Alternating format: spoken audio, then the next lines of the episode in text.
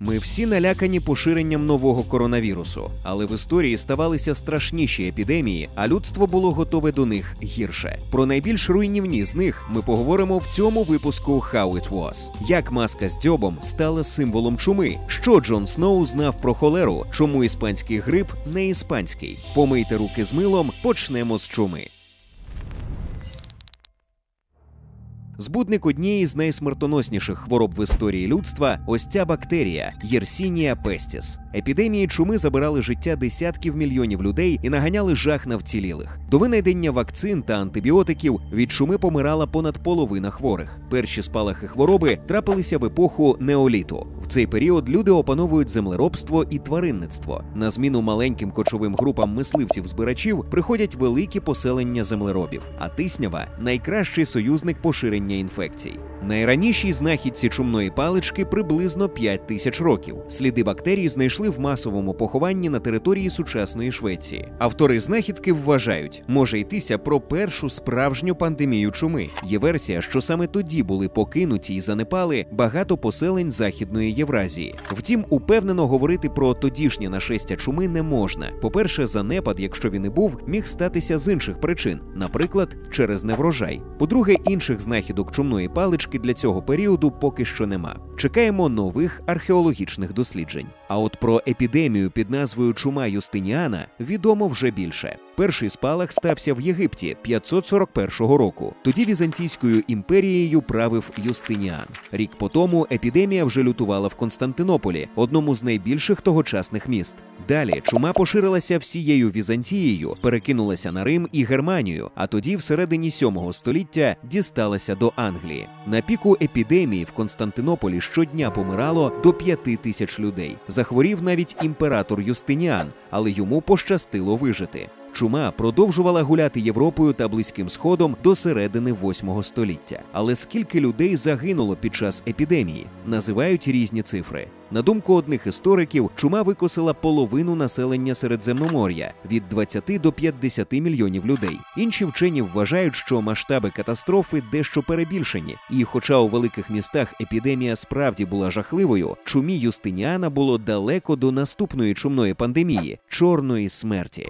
Чорна смерть з'явилася всередині 14 століття і за два десятиліття забрала приблизно 60 мільйонів життів. Штам чумної палички, що розпочав пандемію, походив з Центральної Азії. Великим шовковим шляхом чорна смерть прийшла до Криму. Можливо, вона рухалася разом з військом Золотої Орди, яке взяло в облогу генуезьку фортецю Кафу. Через спалах хвороби у своїх рядах ординцям довелося припинити облогу. На прощання вони закидали фортецю з катапульти трупами померлих.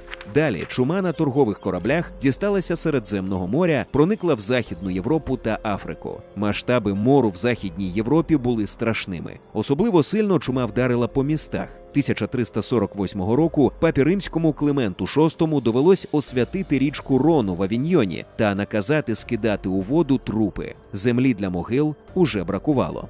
Сам папа намагався нікого близько до себе не підпускати і подовго сидів в ароматизованому диму, підкидаючи в жаровню корінці й трави.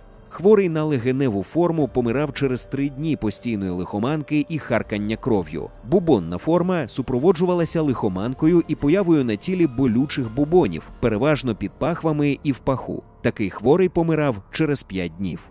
1351 року чума вдарила по московському князівству Пскову, Новгороду, Смоленську, потім перебралася на північ України. Священники не встигали відспівувати покійників, тому родичі несли їхні тіла в храми, де щоранку відбувалися масові відспівування. Труни стали дефіцитом. В одній іноді вкладали по три тіла, а живі масово зверталися до Бога і йшли в монастирі, передаючи церкві свої будинки і землі.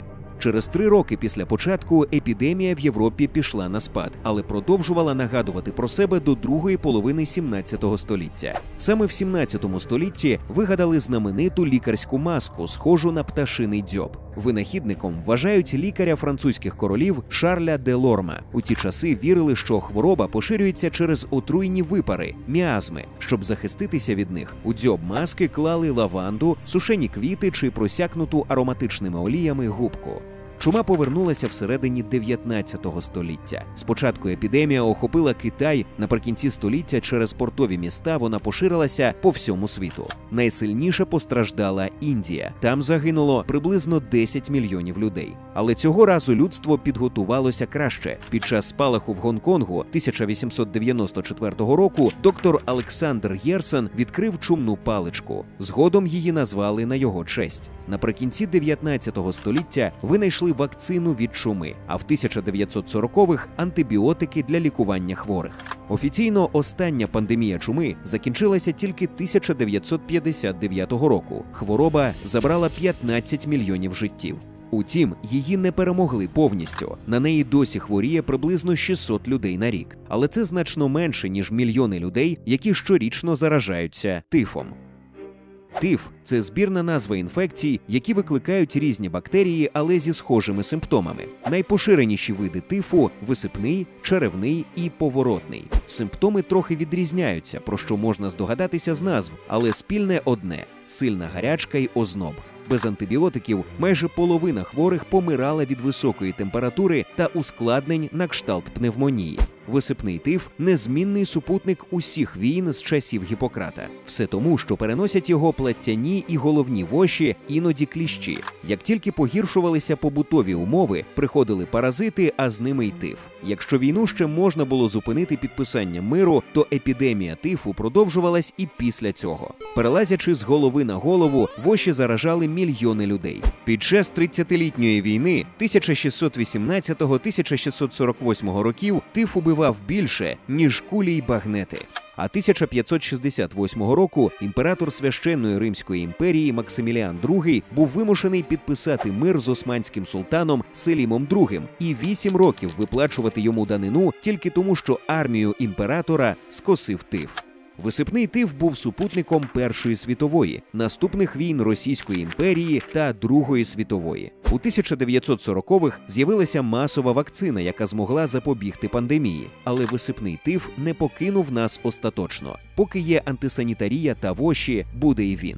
Черевний тиф теж ішов услід за війнами та стихійними лихами, тільки переносять його не воші, а люди, а саме їхні фекалії, часточки яких можуть потрапити на руки чи їжу. Перша відома епідемія черевного тифу трапилася в Афінах. На другий рік Пелопонезької війни Афіни почали програвати Спарті та її союзникам. Переповнене біженцями місто опинилося в облозі. Тіснота й антисанітарія зіграли свою роль. Афіни охопила епідемія, яка забрала життя 30 тисяч людей. Злякались і славні своєю безстрашністю спартанці. Через 40 днів вони припинили наступати і повернули війська назад. За однією з версій, від тифу помер і афінський стратег Перикл. Опис симптомів та епідемії в цілому залишив історик Фукідід, який сам перехворів, проте вижив.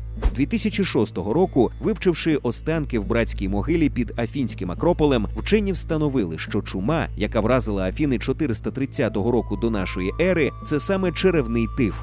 Зараз від тифу є вакцини, але спалахи захворюваності все ще бувають. 2015 року тиф знайшли в Україні, а 2017-го – в Росії. Панацея від тифу підтримка чистоти. Чистота гарна профілактика і для наступної хвороби в нашому списку холери. До появи вакцини холера вбивала людей сотнями тисяч. Тижні страшної діареї призводили до зневоднення та смерті. Холеру знали ще давні греки, але вона довго була регіональною хворобою. Потерпав тільки південь Азії. Постійні супутники холери, спека, брудні водойми та перенаселення. В Європі для холерного вібріона було холодно і пустельно. Все змінилося 1816 року. За однією з версій, через різке похолодання холера мутувала, стала більш заразною і смертоносною. Першою постраждала Бенгалія, де заразилися не тільки місцеві, а й британські солдати з колоніальними чиновниками. Пандемія завершилася 1824 року, дійшовши до Поволжя та Прикаспію. Далі холера не просунулася через похолодання. Замерзли ріки, зупинилася торгівля та міграція. Але вже через 5 років нашестя хвороби трапилося знову цього разу в західній частині Росії. Звідти холера дійшла до Європи. Третя і найстрашніша пандемія почалася 1852 року і спровокувала паніку в Британії. Жертв налічувалися мільйони. Дуже довго холеру не могли ефективно лікувати через середньовічні забобони. Вважали, що хворобу викликають ті самі міазми, токсичні випари, а не брудна вода. Звісно, випари були ні до чого. На щастя, знайшлися світлі голови, які здогадалися звернути увагу на воду. В Росії криниці дезінфікували хлорним вапном. Італійський лікар Філіппо Пачіні опублікував свою теорію про зв'язок між брудною водою і заразою 1854 року. Того ж року ті самі висновки зробив британський лікар на ім'я Джон Сноу, запеклий противник теорії міазмів. Після спалаху холери в Лондоні він узяв аналіз місцевої води і з'ясував, що в ній забагато нечистот. Колеги висміяли його, а медичний журнал The Lancet опублікував образливий фейлетон.